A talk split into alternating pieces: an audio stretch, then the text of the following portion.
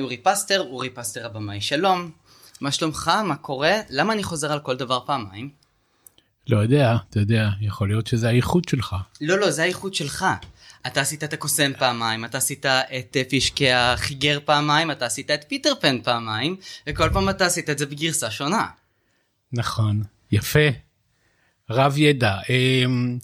תראה, את הקוסם עשיתי בפעם השנייה לפי דרישה של המפיק, שרצה עוד לחלוב קצת מזה. את פיטר פן אני עשיתי פעם שנייה, כי גיל ססובר חלם לעשות את זה, ואז היינו בקשרי חברות ועבודה, והתפתיתי. פישקה, אני פשוט עשיתי סרט, שנקרא מלך של קבצנים, ולפני שנה וחצי, עשיתי גרסה מוזיקלית למחזמר, שנקרא צבא השמיים, על פי הסרט. ההבדלים בין ההפקות היו מאוד, זה לא היה העתקות של ההפקות. זהו, אתה כל פעם עשית את זה מחדש. כן, כי כאילו, אני בכלל ידוע כאחד שמשתעמם מאוד מהר. אז, ודרך אגב, אני לא חושב שזה בדיוק היה חכם. פיטר פן המקורי, שהוא נסע הרבה, הוא נסע 4-5 שנים לפני הקוסם, יופיו היה בבנליות שלו ובראיית הסיפור דרך עצמי, ובגרסה שעשינו ב-97 רצינו מאוד להצחיק, כי היה את זאב רווח והיה את גיל ססובר, והם כל הזמן באו עם רעיונות, ואז הקפטן הוק בכלל היה איזה שחקן תיאטרון מתוסכל שרוצה להופיע באופרה קרמן. אוקיי, אתה גם שינית את זה, כי הם מתחילים לא מבית באנגליה אלא במחנה קיץ. נכון. ואתה גם עשית מעין סוג של העתקה, כי ליליה נמרה הייתה חברה במחנה קיץ, וטינקרבל הייתה גם חברה במחנה קיץ, וקפטן הוק הוא היה המפקד של המחנה, כן, בדיוק. קפטן, המפקד בוק. זאת הייתה המסגרת, כן? ותחשוב על זה שהמסגרת של ההורים שהם כל הזמן מחכים בבית לילדים שלהם, היא מרגשת יותר, אנחנו פשוט רצינו לעשות מצחיק יותר. אגב, הגרסה השנייה, הפחות מיתולוגית, כן, של פיטר פן, היא היה לה הרבה יותר קהל, וההצלחה שלה הייתה הרבה יותר גדולה. כי זאת הייתה גם הפעם הראשונה. לא, אני מדבר על הפעם השנייה. הקוסם, הגרסה של 2000, הייתה בעניין של באג 2000, ואיש הפח היה חלק ממחשב, וזה היה מאוד יפה. המחשמשות היו אורלי ויינרמן. רק אורלי ויינרמן. נכון, היא הייתה, כן. והיא הייתה הדודה בהתחלה. כן. והיא מתאהבת בקוסם, כי דורתי הייתה ילדה, ומכיוון שהשירים, אם אותם שירים, אז היא לא הייתה חולה ילדה ב9 להתאהב וישפח, אז הפכת את המחשפה שהיא מתאהבת בקוסם. ואז הם שרו את טוב לאור. כן. אני מרגיש חשמל זורם בכל הגוף, ומדגדק אותי כמו פרפר חצוף, וכל חולי לוהט כמו ברזל בלהבה,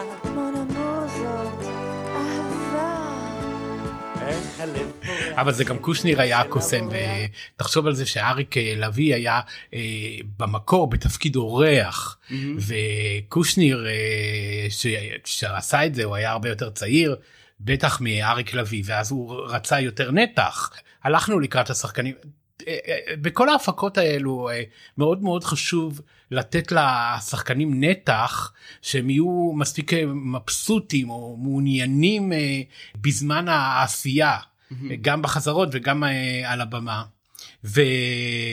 ופישקה זה בכלל סיפור, פישקה החיגר זה פרק מספר שנקרא ספר הקבצנים של מנדלי מוכר ספרים, ויש לי אובססיה לזה. האובססיה שלי התחילה כשהייתי קטן, בן 8 אני חושב, ראיתי את הצגה שקראו לה פישקה החיגר, שכתב ואיבד וביים יואל זילברג זיכרונו לברכה, ודוד שלי ייבדל לחיים ארוכים, יעקב בודו השחקן, הוא היה בתפקיד הראשי, וזה היה מין מחזמר יהודי כזה על אנשים שהם בשולי החברה היהודית. לימים אני הצעתי לעשות מזה עיבוד להבימה, והתחלתי לכתוב, ואז הייתה תחושה שזה משתלט עליי, ואני בעצם כותב סיפור אחר לגמרי, ואני בעצם כותב תסריט. אז באמת כתבתי תסריט, והגשתי אותו לקרן ישראל, קרן יהושע רבינוביץ, וקיבלתי לעשות את הסרט המופלא הזה, אבל זה בכלל סיפור אחר, כי זה כאילו... סרט שקוראים לו מלך של קבצנים. נכון, שהיה, אני חושב, מבחינה יצירתית, העבודה שהכי נהניתי בה, והכי חוויתי בה חוויות מדהימות. זה היה הדבר הישראלי הכי דומה למשחקי הכס אי פעם. גם לדעתי. כן. אבל אני חושב שזה הקדים את... נכון. אני חושב שזה היה עם הרבה מר של הארץ. אני חושב שזה הקדים את זמנו וחבל. אז בגלל התחושה הזאת, החלטתי 5 שנים לחג המחזמר, שמיסדתי ואני מנהל אומנותי שלו, של החג המחזמר המקורי, לעשות, לביים גם הפקה. וכמובן שזה צץ ראשון, ורוני וייץ כתב מוזיקה נהדרת, וזה גם היה עם הרבה מר של הארץ. כן, זאת הייתה הפקה נהדרת. יש לזה אפילו גרסה מלאה ביוטיוב שתוכלו לראות אותה, ואני אצרף אותה לפרק. ביוטיוב. אתה העלית את כל המחזות שלך ליוטיוב, נכון. כולל צבא השמיים, נכון. שזה גרסת המחזמר, כן. ואני אצרף את הקישור פשוט לפרק, כן. כדי שתוכלו לצפות בזה וליהנות, כי אני צפיתי ונהניתי. אז אני אשמח אם גם תקשר את הסרט. וגם הסרט נמצא שם, כן, כן. תוכלו לראות שם את אליה קנינג בתפקיד נכון. סרסי לניסטר, נכון. זה היה משהו נהדר.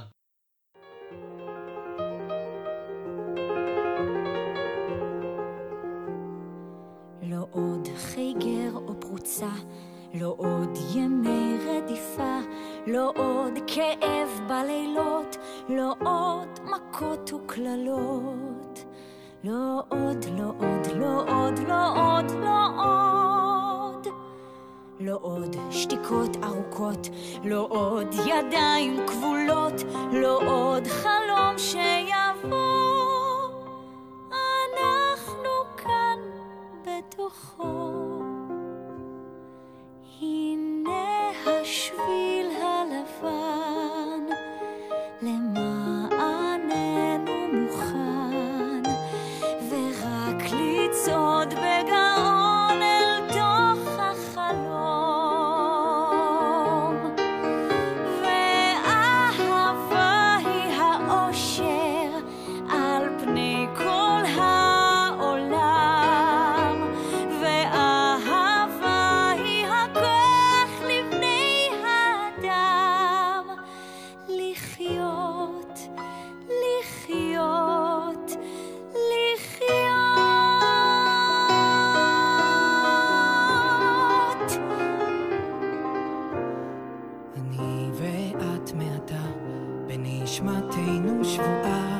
להביט בתקווה ולצחוק בשלווה, לטוב, לטוב, לטוב, לטוב, לטוב, לטוב גופנו נולד ובתוכנו החז, בטוב נרעיף על כולם, בצחוק, בצחוק, בצחוק. הנה השביל הלבן, למעננו מוכן, ורק לצעוד בגאון אל תוך החלום. ואהבה היא האושר על פני כל העולם, ואהבה היא הכוח לבני האדם לחיות. לחיות, לחיות.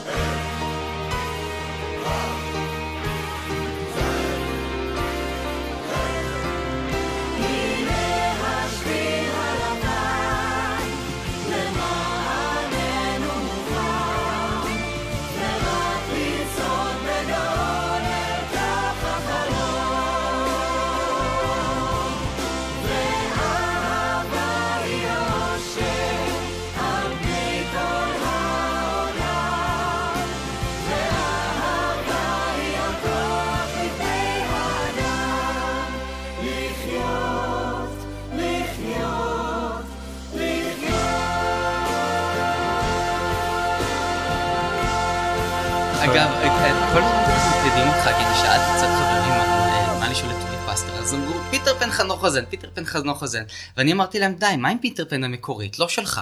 פיטר פן המקורית שהייתה בארץ, גילה אלמגור. אוקיי, תראה. סתם, אני צוחק. אני גם ראיתי את זה בתור ילד. באמת? תראה, אני נולדתי וגדלתי בעפולה.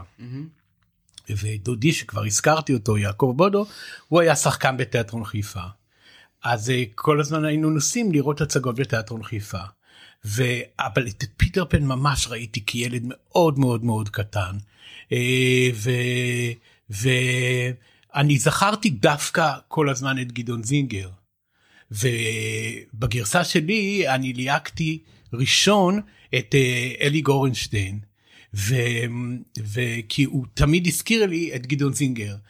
אחרי כמה זמן היה לו איזה בעיות עם הקאמרי, והייתי צריך להחליף אותו, והבאנו לחזרות את סאסון גאבאי.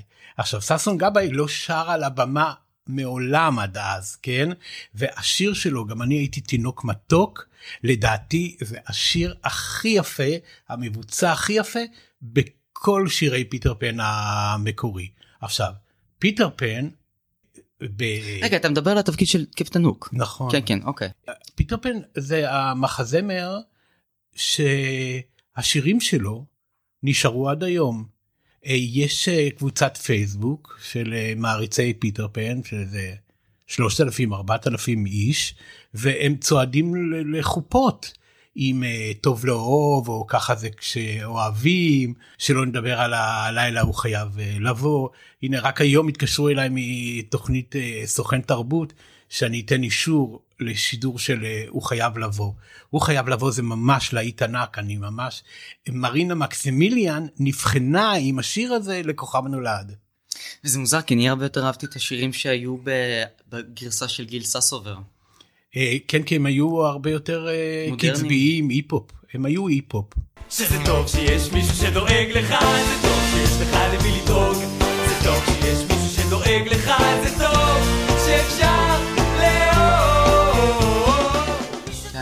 אני זכרתי ממש באותה תקופה, ואני אקשר את זה לאחר כך, שאני הייתי אז ילד... שהרבה חלומות אבל מעט כישרון. אני מאוד רציתי לקחת את השיר ילד לנצח מפיטר פן עם גיל ססובר, ויום אחד להכניס את זה לרדיו. עכשיו, למה הייתי כל כך בטוח בזה שזה יכול לעבוד ברדיו? מכיוון שבפסטיגל 93 היה שיר של אלונו לארצ'יק שנקרא תהיה ילד. והשיר הזה, אני אמרתי, זה לא שיר שמתאים, כאילו זה נחמד לפסטיקל, צריך להחליף לו את המילים, וזה שיר נהדר לרדיו. וכשיצא פיטר פן, הוא באמת החליף לו את המילים, וזה היה שיר ברדיו. לשיר קראו מונופול, בואי נגיד שאני שלח, זה התחיל בפסטיגל עם מילים שונות לגמרי, אז אמרתי, ילד לנצח, גם כן אני יכול לשנות לזה את המילים, ולהפוך את זה למשהו קצת יותר... אני תמיד אומר שאם רוצים להכיר אותי, ולהבין אותי, כי קשה מאוד להבין אותי, צריך פשוט לקרוא את המילים של השיר ילד לנצח. לא רוצה לבכות גם אם מאוד עצוב לי, לא רוצה לחשוב מחשבות מבלבלות, זה אני אומר שאני מרגיש כי ככה לאהוב טוב לי כך לחיות, לא רוצה לקום עם הגדולים בבוקר, לא רוצה ללכת עם התיק לעבודה, זה אני אומר שאני מרגיש כי אשאר לי כאן לחיות באגדה, כי תמיד אשאר ילד לנצח, ילד של תקווה, ילד אהבה, כי תמיד אשאר ילד לנצח, ילדותי הקסומה בליבי הונצחה, כי תמיד אשאר ילד לנצח, ילד אהבה, ילד אגדה, לא רוצה לחזור הביתה בכל ערב ולספר הכל לאשתי שבמטבח, כל כך לא מעניין שכולם החליטו לעשות יחדיו, לא רוצה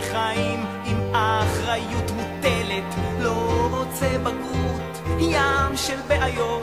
אני רוצה ילדות פשוטה ומאושרת, אני בוחר תמימות ולא רוצה למות. כן, תמיד תישאר ילד לנצח, לעולם היה איתך עולמי הוא עולמך, כי תמיד נשאר חברים לנצח, ילד של תקווה, חיה של אהבה, כי תמיד נשאר חברים לנצח, חברות בטוחה בנפשנו ונצחה. מכל ההפקות שלך, מה ההיילייט? הכל אגדה זה ההפקה האהובה עליי ביותר. למה אותה לא עשית פעמיים? בוא רגע נסביר מה קרה בהכל אגדה. אתה תסביר. מיכל ינאי הייתה בביקור בלוס אנג'לס, והיא פגשה את שוקי לוי, שותף של חיים סבן, הוא מוזיקאי, והוא אמר שהוא רוצה לכתוב למחזמר אחרי הצלחת הקוסם. ואני נסעתי ללוס אנג'לס, נפגשתי איתו, כתבנו ביחד את השירים, אני את הטקסטים והוא את המוזיקה, מוזיקה נהדרת. ומה קורה במחזמר? והנה, עכשיו אתה כתבת, זה עוד מחזמר שהקדים את זמנו. יש פה, זה מתחיל בתור סיפור סינדרלה, יש... במקור זה היה צריך להיות סינדרלה, אבל כשהייתי אצל שוקי לוי, בסיור מוחות, אמרנו, בעצם כל האגדות של האחים גרים, הם על אותו מבנה פחות או יותר. אז החלטתי לקחת 5 אגדות, ושהדמות הראשית, הבחורה, תעבור מסינדרלה לשלגיה, משלגיה לזהבה ושלושת הדובים, מזהבה של שלושת הדובים, לפיפיה נרדמת, לנסיכה על העדשה, וכל פעם משהו מעכב אותה, עד שבסופו של דבר היא מתאחדת עם הנסיך. נכון, עכשיו זה, האמריקאים מאוד אהבו את הרעיון הזה, ודרך אגב זה לא הועלה פעמיים בישראל, תכף אני גם אסביר לך למה, כי זה הועלה בארצות הברית בהצלחה מאוד גדולה, תחת השם... It's all a fairy tale? לא, תחת השם האחות גרים, The Grimm Sister, ושינינו שם גם את משהו במסגרת העלילה, שזה משטרת האגדות רוצה לתבוע את האחים גרים, שהאגדות שלהם הן מאוד אלימות ולא חינוכיות, ואז האחות הדמיונית שלהם, מסכימה להיכנס לתוך האגדות, ואז היא נכנסת לתפקיד של מאמי. It's All a Fairy Tale היה אמור לעלות על הברודווי, זה חיים סבן לקח את זה, ואני הייתי שם 0.5 שנה, וזה סיפור עצוב, כי זאת באמת הייתה הפקה בינלאומית, באיכות שלה, וגם בגישה הזאת, לחבר את כל האגדות, שרה ג'סיקה פארקר, זה היה ב-97, זה היה, אני חושב, 2 לפני הפריצה שלה בסקס אנד דה סיטי. היא הייתה כוכבת ילדים של ברודווי. היא עשתה את הנסיכה על העדשה. היא הייתה ברחוב סומסום בישראל, בשלום סומסום ב-91. כן, וכן, ואז פשוט חיכינו לאיזה אולם שהתפנה, וזה לא קרה, זה התמצמץ ונורא חבל, כי לדעתי זאת יכולה להיות הצלחה בינלאומית.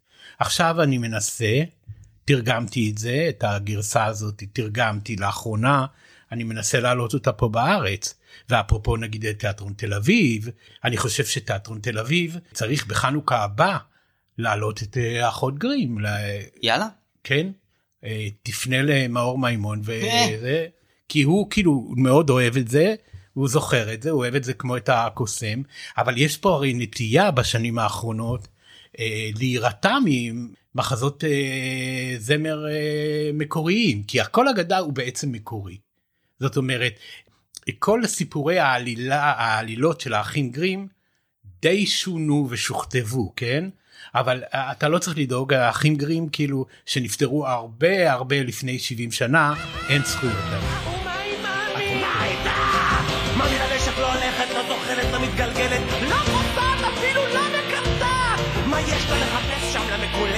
שהמצרף יוכל לך כרגלה, עולה, עולה ילה, וזה יהיה מאבק, מה זה מאבק רצה? אז מה איתה? יופים על המיטה, עלה, עלה, עלה, עלה! אתה מסתכלי עליי, חלק אל הדשא ולנלח. מאמה? מאמה? מאמה! ואז כשהוא יבחן אותי מכל השלטיות על נסיכה, יהיה זה נהדר זר בכל אל המחתור.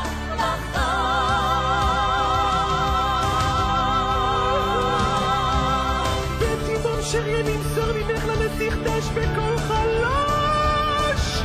אוי, מה אני נלבש!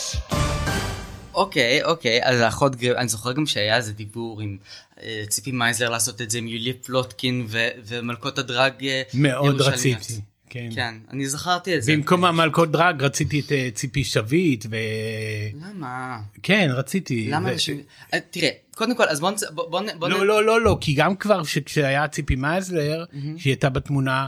היא אמרה שכאילו הורים לא יביאו ילדים. דברים השתנו עם השנים. זה היה בשנת 1997. 97, וזו הייתה השנה שעשיתי גם את פיטר פן עם גיל ססובר, וגם את הכל אגדה.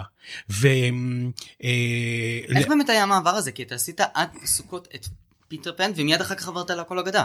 נכון, כי פיטר פן יצא בסוכות, ומיד אחרי סוכות התחלנו חזרות לחנוכה. מה זאת אומרת? אני כתבתי את זה מראש. לא, ברור, אבל חזרות וילדים והכל, ולהעמיד את זה, זה ממש... תשמע.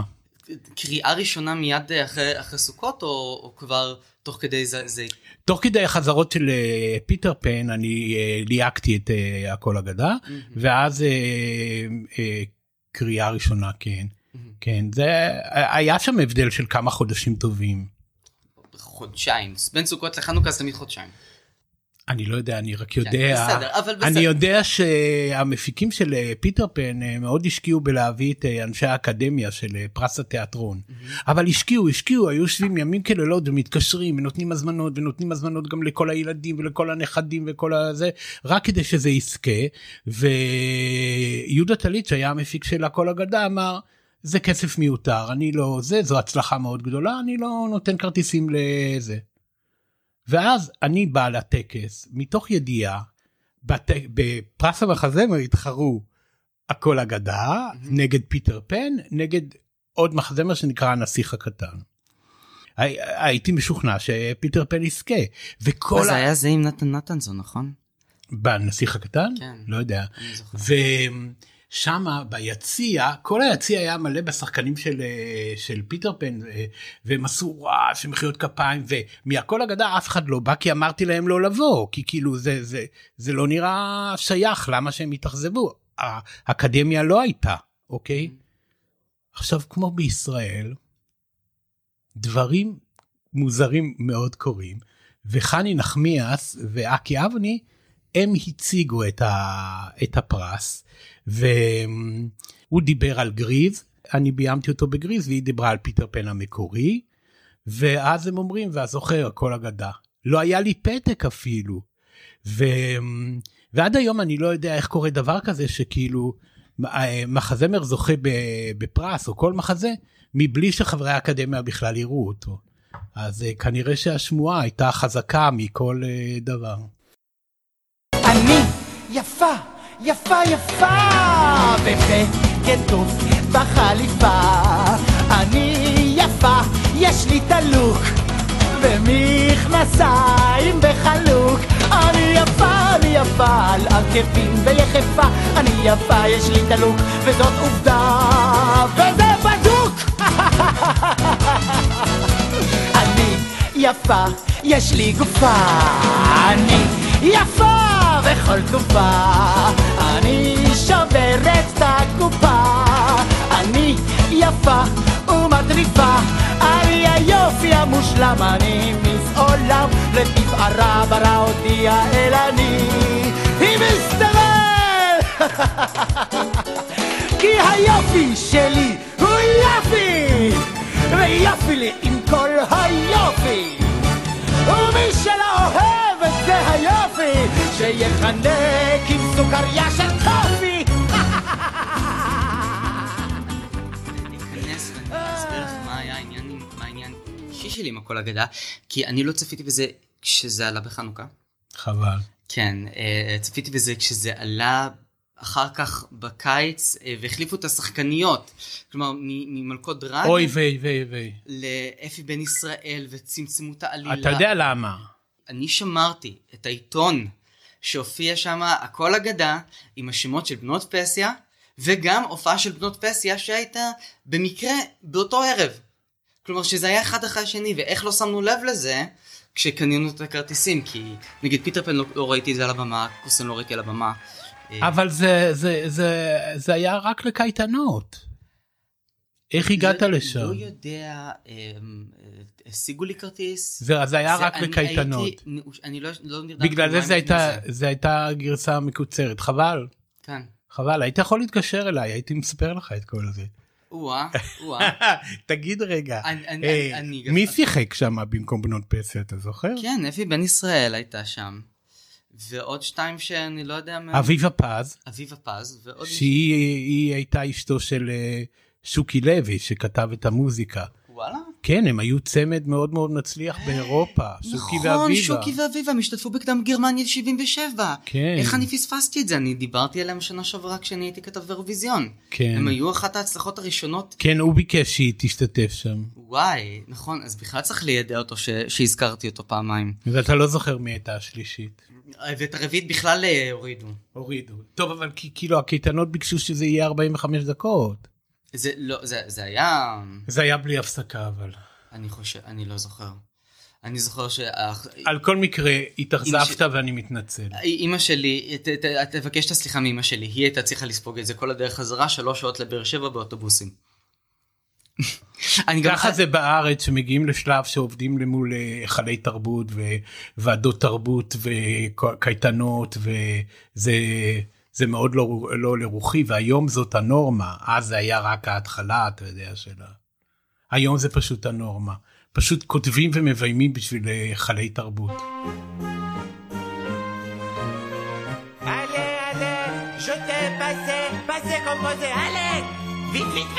Ferme la bouche אוי מה אני אלבש אולי ז'קט חדש עם שושנה בדש זה סטייל כמו משובח זה איכותי ברור אני אלבש ירוק תרשי לי קצת לצחוק הצבע הירוק מזמן עצור בחוק לדעתי קורפרנבו זה יעשה לו כאב ראש תפסיקו להטריף את דעתי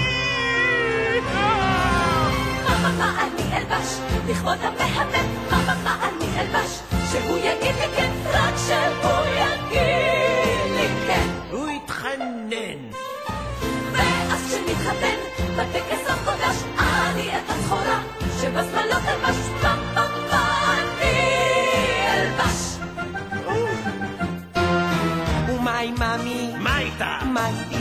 ראש עליונה מרוטה מרוצה אבל אין לי סבלנות אנחנו כאן באמצע ההתארגנות נו תמשיכו בתהלוכה כי כאן כבר כל אחת רוצה להיות הנסיכה כי כאן כבר כל אחת רוצה להיות הנסיכה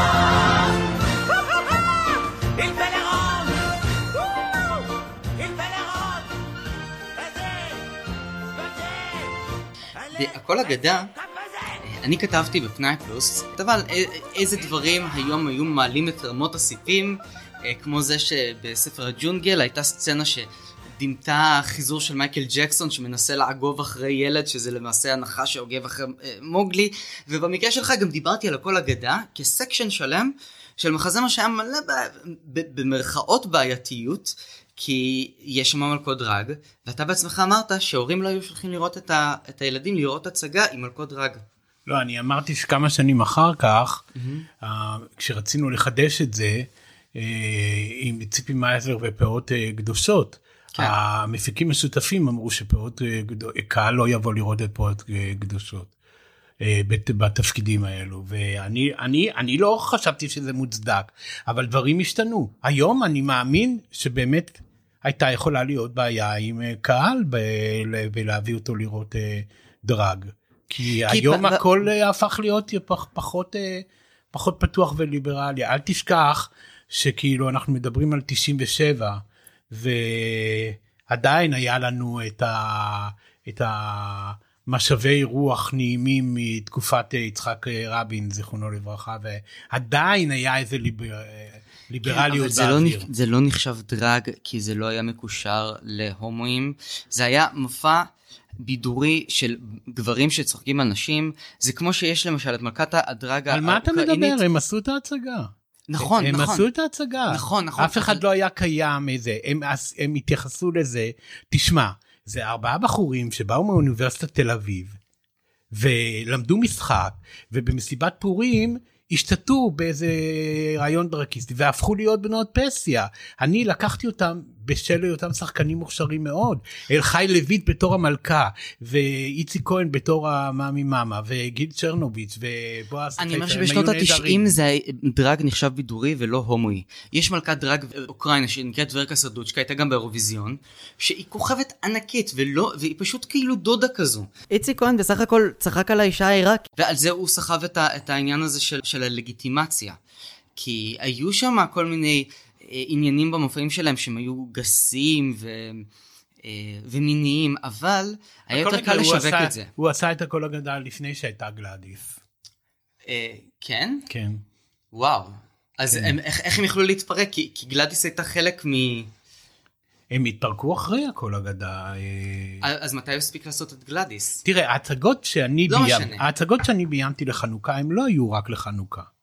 אתה חייב להבין שרוב ההפקות שלי שיחקו שנה, שנה וחצי, בעיקר בתקופות החגים, אבל זה הפקות שכל הזמן שמרו על עצמם, וכל הזמן חידשנו קאסטים, היינו צריכים כאילו להחליף רקדנים, זה היה מקצועי מאוד, וזה היה בתיאטרון המסחרי. היום את הכל עושים ברפרטוארי, לא במסחרי. במסחרי עושים הצגות לחנוכה, שהן רק לחנוכה. בואו נחזור שנייה לקריירה שלך, כי אתה הגעת לחנוכה דווקא הפוך. אתה קודם כל עשית את הפקות חנוך לוין ולחנך את ריטה, זה היה? חתולה על גג פח לוהט עם ריטה, נכון? או, יפה. לא, זה לא מדויק. סליחה. המחזה הראשון שאני ביימתי בהבימה, היה אחרי שזכיתי בפסטיבל עכו עם על הקרים, וזה האדיר את שמי כיוצר תיאטרון צעיר ומעניין, ואז הבימה הזמינו אותי לביים אצלהם מחזה שנקרא בונקר, שכתב חיים מרין, ווילוז'ני התגלה במחזה הזה, הוא היה בתפקיד הראשי, ואז אבי קורן הגיע לראות את זה יחד עם מיקי פלד, והם החליטו שאני מתאים לביים את הפסטיגל של 83, ואני הייתי מאוד צעיר, והאמת היא לא ידעתי בידור, הרגשתי שאני לא יודע בידור, ואז מה שאבי קורן אמר לי, אתה תעשה תיאטרון, אתה עושה תיאטרון צעיר, שמח, ובאמת הפסטיגל הראשון שאני ביימתי, הוא זה שקבע את הפורמט של הפסטיגל עד לפני נגיד 5 שנים, שזה, אני הבאתי את העניין של מנחים שמספרים סיפור, ואז היו ססי ויונה ומוני וברבא, וזה נקרא פסטיגל חלל, וזה היה על איזה חללית שנוחתת, זה היה, בטח עוד לא היית, זה היה פסטיגל פורץ דרך, כן, ואז הפסטיגל אחרי זה שעשיתי היה ב-95, שהוא היה אחרי הקוסם, והוא גם היה לו קונספט נורא מדליק, של תנו לחיות לחיות, זה היה ביער, ויש שם תוכן שיווקי, בוא נדבר על זה רגע. כל הפסטיגל היה מבוסס על קידום של המוצר קומפי, שדרך אגב זה היה משחק לילדים פעוטות בני 3-4, אני רציתי אותו ליום הולדת והייתי בן 8. מה שאתה לא יודע זה ש... קומפי או החברה תרמו הרבה מאוד כסף לתנו לחיות לחיות. אז זה בסדר גמור, אני מאשר את זה, תודה רבה, אני שמח. אוקיי. באמת. באמת, באמת, אני טבעוני. אבל אני אהבתי, אני רציתי לספר על הקונספט, כי כאילו אז כל זמר בשיר שלו הביא חיות והצטרפו ליואו. הצטרפו, זה כל פעם היה... זה היה נהדר. הם גם, תגיד, הרקדנים, זאת אומרת, רציתי לשאול את זה, וואו. הרקדנים היו כאלה שחזרו להחליף תלבשות ולצטרף. לא, לא, הם נשארו על הפרקט. כן, כולם. כן, בטח, היו 100 רקדנים. וואו, אז היו כאלה שהתייבשו מאחורי הקלעים על הזמן. נכון, אלו של השיר העשירי. הקיפודים של מיכל ינאי. מיכל ינאי, זה היה השיר העשירי. ודאי. מילים חיות. כן. לדבר עם חיות, על דברים חשובים ואפילו שטויות. לדבר עם חיות, לדבר עם חיות, במיליון סימנים, קולות ואותיות. לדבר עם חיות, לדבר עם חיות, גם אתם יכולים עכשיו בלי בעיות, זה יכול להיות. לדבר עם חיות, לדבר עם חיות, לדבר עם חיות.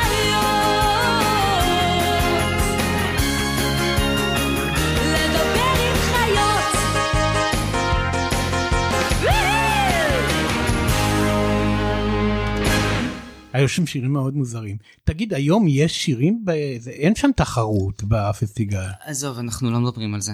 טוב. זה קשה, כן. אבל למה היו שירים מוזרים? בפסטיגל 95. אני זוכר... לא נוותר על חלום פתוח, לארוחות, על עיניים שתמיד פקוחות, שיר של דפנה דקל. תראה, הכל היה קונספטואלי, כמו בתיאטרון. אהוד מנור כתב את כל המילים. כולם? כן. כדי שזה לא יתחבר. זה הפריע לי עם דפנה דקל, שהיא אמרה שלאהוב לא צריך יותר משניים, וזה מאוד פוגע בפולי אמורים. ההופעה עשו שיימינג לאנשים שמגדלים אריות. אני אוהב את השיחה הזאת. השיחה הזאת מתקיימת על דברים שנעשו ממזמן בראייה של היום. נכון, אני מתה זה. אתה יודע, אבל על כל מקרה, כשאנחנו עשינו את הדברים האלו, אנחנו חיינו את התקופה. וגם זאב עם כבש. אני זוכר שהיה שם שיר מאוד מוזר של אבי קושנר, משהו עם מחבר. מר חתול. אוי, כי מי אומר הוא.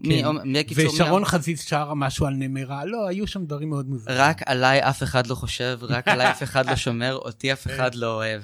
אבל אתה יודע, זה אהוד מנור בכל זאת. כמה פעמים זה רץ? הפסטיגל?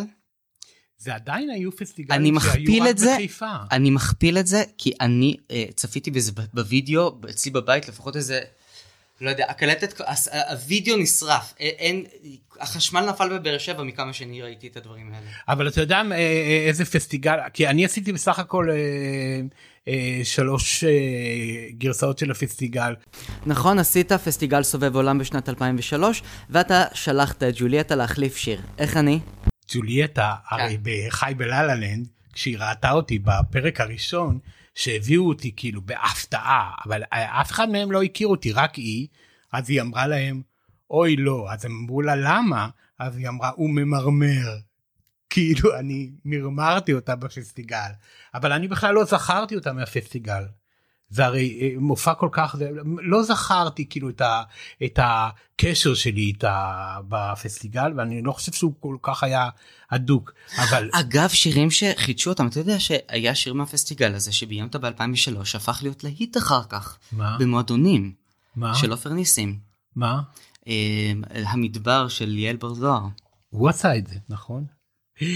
ואתה יודע, הוא החליף את המילים ואת הזמרת עם היה סימן טוב, ועד היום זה להיקה לו גדול. ואתה יודע איזה, גם כאילו אני שוכנע שמה היה סימן טוב שרה יותר טוב מיעל בר זוהר.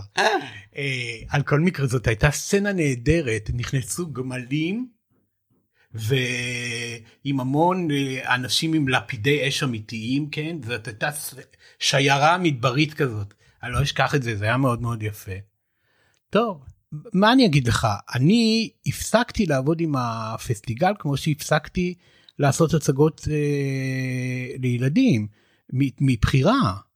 אני בוודאי בשנת 2001 אני הפסקתי, אתה לא רואה בקרדיט שלי מחזות זמר לכל המשפחה או הפקות של זה, אני החלטתי שמספיק לי, אני הרגשתי ואני עדיין מרגיש שאני באתי לעולם כדי להיות במאי תיאטרון וקולנוע ולעשות דברים שאני אוהב, וכל עולם הילדים הספיק לי, אני אמרתי את המילה שלי, זה היה כבר די ויותר, ואני הפכתי להיות מישהו שרצו בעיקרו רק בגלל שהייתי עושה שלגרים, ואת זה לא אהבתי, אני רציתי עדיין להיבחן כאומן תיאטרון, כמחזאי, כבמאי, וגם לא אהבתי את ההתנהלות שהייתה תמיד סביב פסטיגל.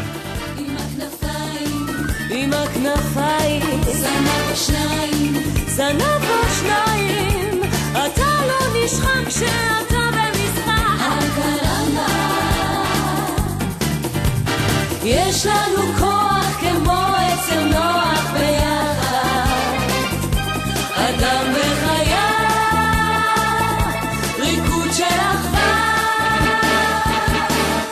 משחק עיניים, אוזניים, שפתיים, שיניים ואיי, איי, איי, איי קרמה.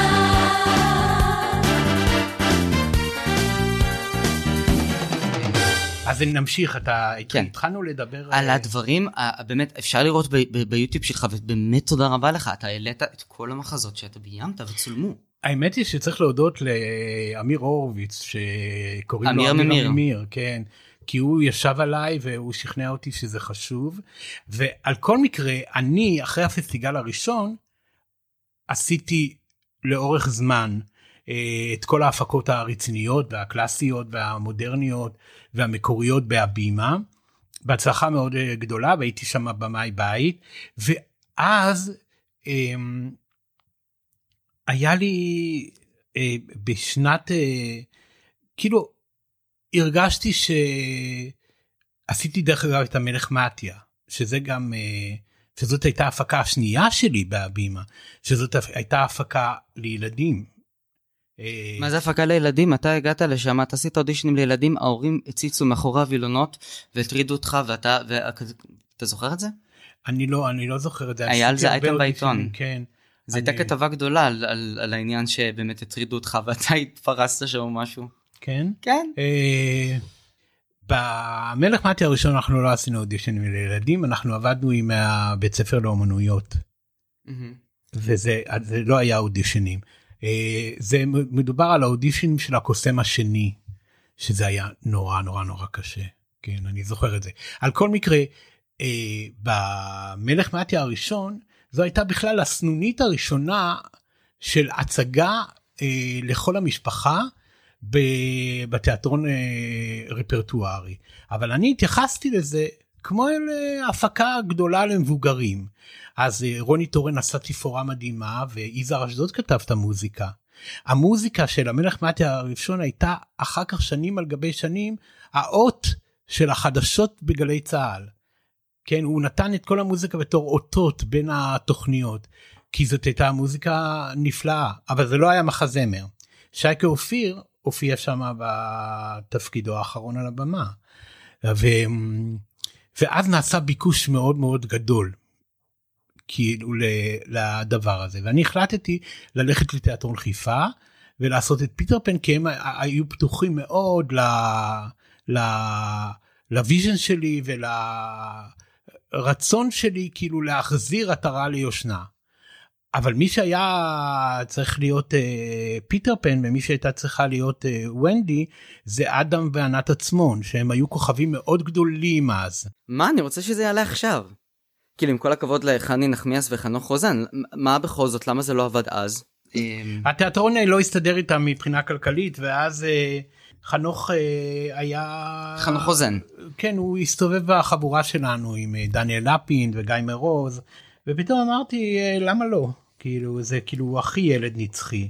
והוא התחבר לי לקונספט הזה, והוא הביא את חני נחמיאס, שהיא שיחקה איתו באיזה הצגת ילדים על תמרורים של בטיחות בדרכים, וחני נחמיאס באותה תקופה הייתה בסלח שבתי, וזה שהעדיפה אותנו... הייתה המסוכסכת הראשונה עם הבימה בהיסטוריה. בדיוק. זה ממש היה עניין. היא שיחקה את חבובה, וזה לא התנגש לה עם הופעות, אבל הפריע להם שהיא לא מגיעה מספיק רעננה להופעות בערב של סלח שבתי, אחרי שהייתה ונדי בצהריים. זה הפריע לזאב רווח. כן? כן. זה מצחיק, אחר כך הוא היה בפיטר פן. נכון.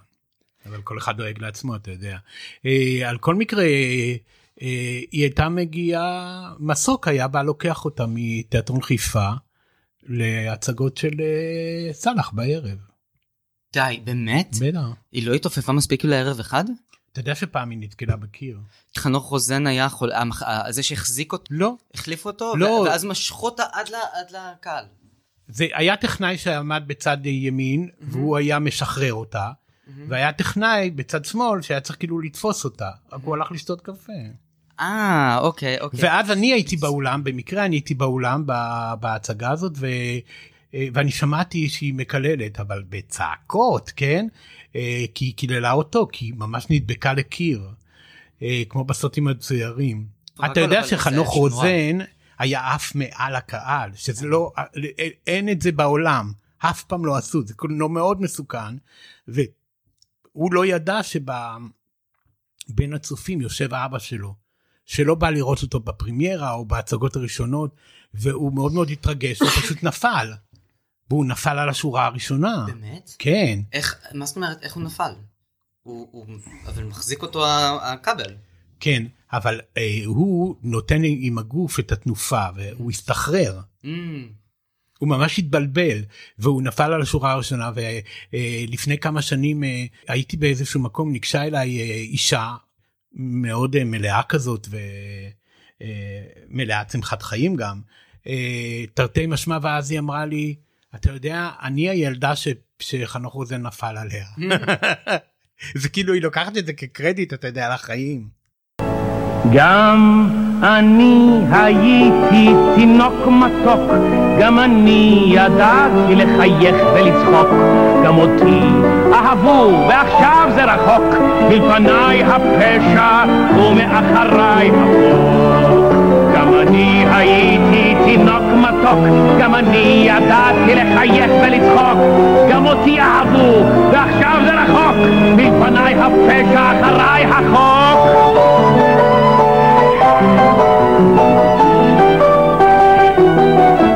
אורי פסטר, סימן ההיכר החדש שלך הוא כובע הקסקט שלך. עכשיו זה רק עניין שיש לך ארון כובעים כמו צלימלדה מרקוס, אבל כובעים מקצועיים. דיברנו על תיאטרון, מחזות זמר, פסטיגלים, צוותי בידור. מה פספסתי? אני מרגיש שאני יושב על כמה המצאות בעולם התרבות הישראלי, ואני מקווה שיגיע הרגע שיעריכו את זה.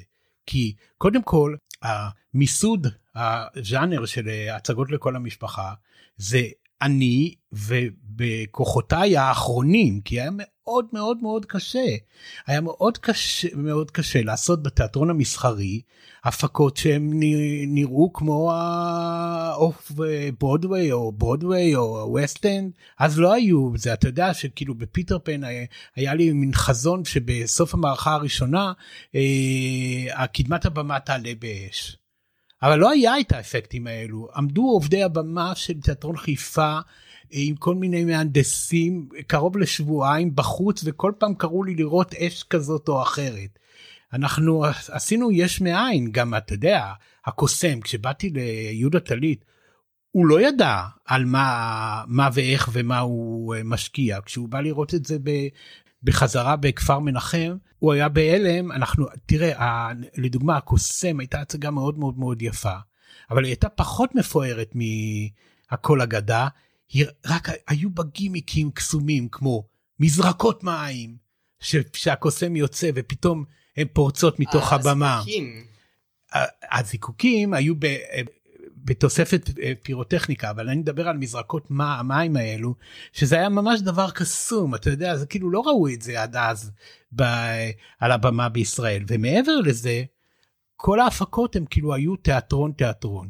עכשיו, אני לא הפסדתי את הפסטיגל, אני מאסתי בפסטיגל, יכול להיות שמבחינה כלכלית, זה לא היה רעיון כל כך נכון, אבל אני בכלל נסעתי ללא סנגלס. שומעת אגדות קסומות של פעם, תואמת שוב ושוב אותו הטעם, בזכותו אני יודעת, איני מרפה, רק לא מחכה,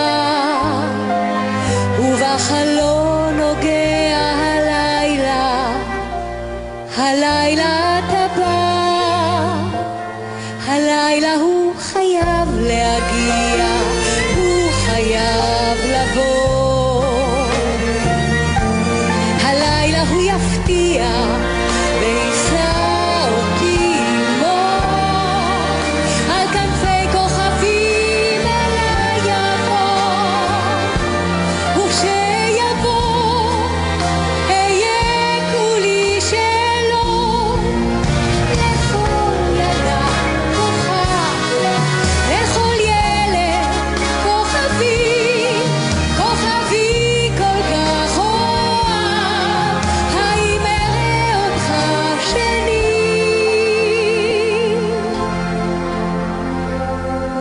מחלון אל חלון מרחף, עולמות קסומים אליו אוסף, הרפתקאות תוטף, תקוות מטפטף על ראשי ילדים.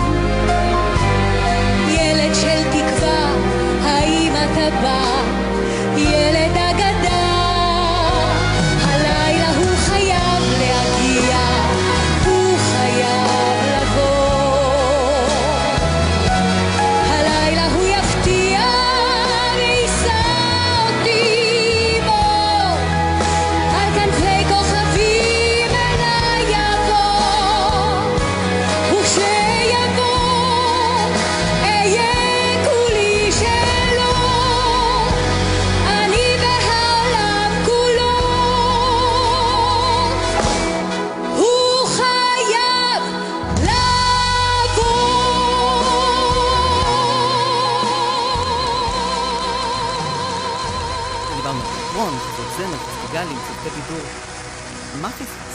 מסעדתי את העניין הזה של את הז'אנר, אני נחשב אבי הז'אנר של המחזות זמר לכל המשפחה, אבל אני גם הרבה לפני לקחתי את להקת צעירי תל אביב לזהו זה, עשיתי פינה שצמחה וצמחה, ואז עשינו סדרה בערוץ אחד, החופש האחרון, אתה יודע, ההיסטריה סביב זה פתח ז'אנר שלם של להקות בכל הארץ, שהיו צעירי זה, צעירי זה, צעירי זה, ותשמע. לא כולל שירות.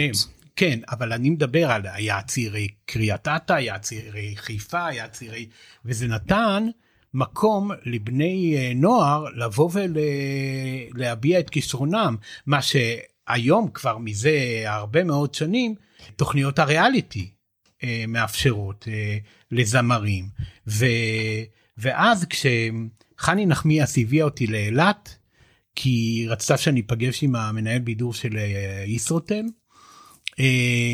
והצעתי לו לעשות הפקות, ממש מחזות זמר קטנים, ובאמת עשינו שם טוביה, ודברים מאוד מאוד מאוד יפים ומרגשים, בלובי של המלונות, וזה נתן כוח להמון אומנים שהתגלו שמה, ואני זוכר, היה לי הסכם עם בית צבי, עם גרי בילו, זכרונו לברכה, וכאלו שראיתי שהם מוכשרים, הוא היה נותן להם מלגה מלאה, לבוא ללמוד בבית צבי, וכך היה עם סמי אורי, ועם עוד הרבה טובים ואחרים. ראשי אומר לי די, לשכוח,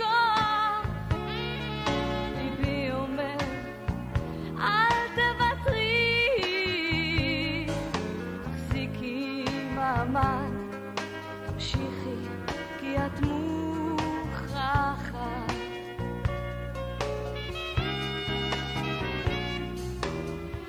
אני בוכה ביום בלילה, הקר שלי רבוי דמעות, תוך שינה תקופה אני צועקת את שמך, כל הזמן חולמת אותך אחר, חמשיך כאן לבד, תעמוד כך מהצד, אני עבודה, כל הזמן חולמת אותך, כל הזמן חולמת אותך,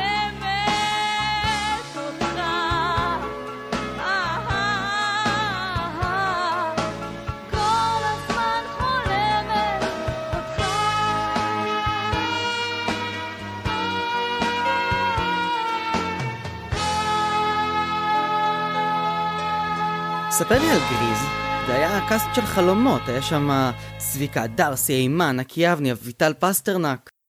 הייתי מאוהב באביטל פסטרנק, היא בוגרת בית צבי, היא שרה ממש ממש יפה, יש מייקינג אוף של גריז, שרואים שאני ממש בוכה כשהיא שרה, כי אני בכלל לא עשיתי לו אודישן, אני שכנעתי אותו שהוא יכול לשיר, כן? כי הוא אמר שהוא לא יודע לשיר, ואז הבאתי את חגי אלקיים, המנהל המוזיקלי, וממש הכרחנו אותו לפתוח את הפה, כי אני ידעתי שיש לו קול טוב, בגלל שבצוותי בידור באילת, אני זוכר שהוא היה שר בין הזה, ובכלל אני הצעתי לו את התפקיד הזה, כשהיינו ביחד, באיזה נופש באילת, והלכנו לראות את סי אמן מופיע ביחד פאב, ואז הצעתי לסי אמן להיות ריזו, כן? זה היה כאילו ליהוק מאוד מהיר ואמוציונלי, מה שנקרא, וגם היה נורא נורא כיף, היה גם כיף נורא עם צביקה הדר, שהוא שיחק, אף אחד לא זוכר את זה, אבל הוא שיחק את כל הדמויות, את המורה ואת המנהלת של הבית ספר ואת המאמן ואת השדרן רדיו ואת הזה, והוא קיבל המון המון שבחים. ואנחנו עשינו את ההצגה הזאת כי חשבנו שהיא תביא הרבה נוער ומבוגרים, ואתה יודע מתי היא הכי הצליחה? היא עשתה 37 הצגות סולד אאוט בהיכל התרבות בחנוכה של אותה שנה, זה התחיל בקיץ אז מסתבר שגם גריזר רצו 4 פעמים ביום? 37 בשבוע, כן. וואו. תגיד משהו, מה אתה זוכר? אתה ראית את גריז? לא. כי השיא של גריז בעיניי היה, שהיה קטע לפני ההפסקה, ששני אופנועים ורוכבי אופנועים, הם נכנסו לתוך האולם, מאחורי אחד ישבה סיימן, מאחורי השני ישבה ביטל פסנר, והם עשו כמו קיר המוות כזה, כשהיינו ילדים, זה היה מסעיר. בזמן הזה כל הלהקה החליפה את הבגדים שלהם לסט חדש, ואז כשהם נכנסו ועל המסך הם כולם נראו אחרת. זה היה פינאלי של מערכה ראשונה נהדרת.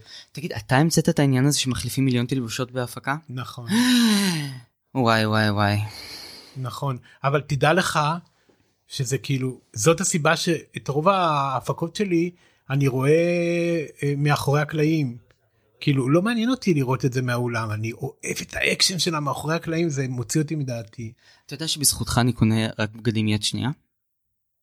כי כשאני עשיתי צוות בידור באילת, הבגדים היו רצים בין הפקה להפקה, בין מלון למלון, ולא בין מכבסה למכבסה.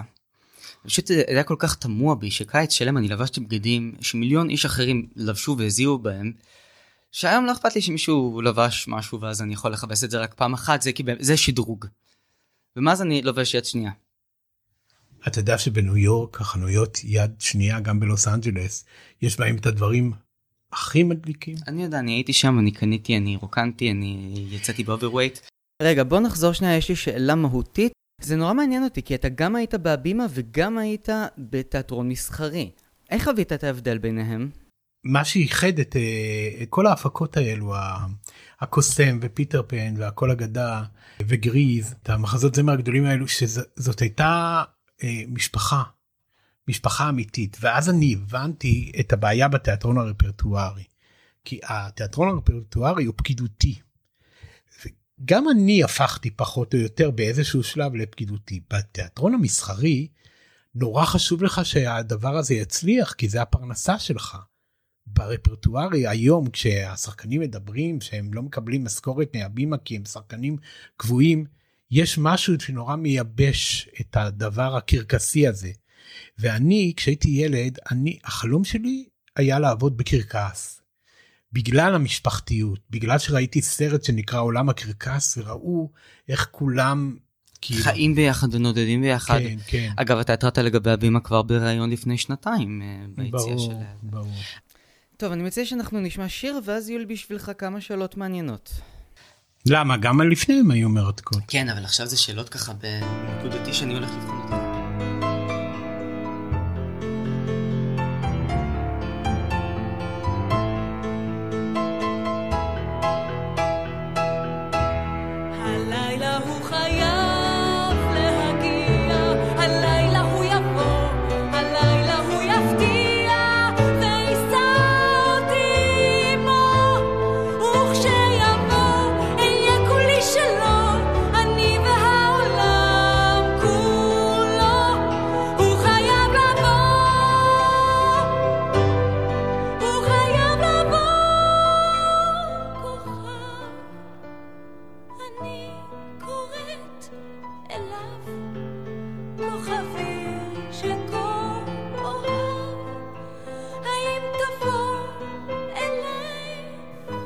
בוא נעבור לכמה שאלות מנבחי הקריירה שלך.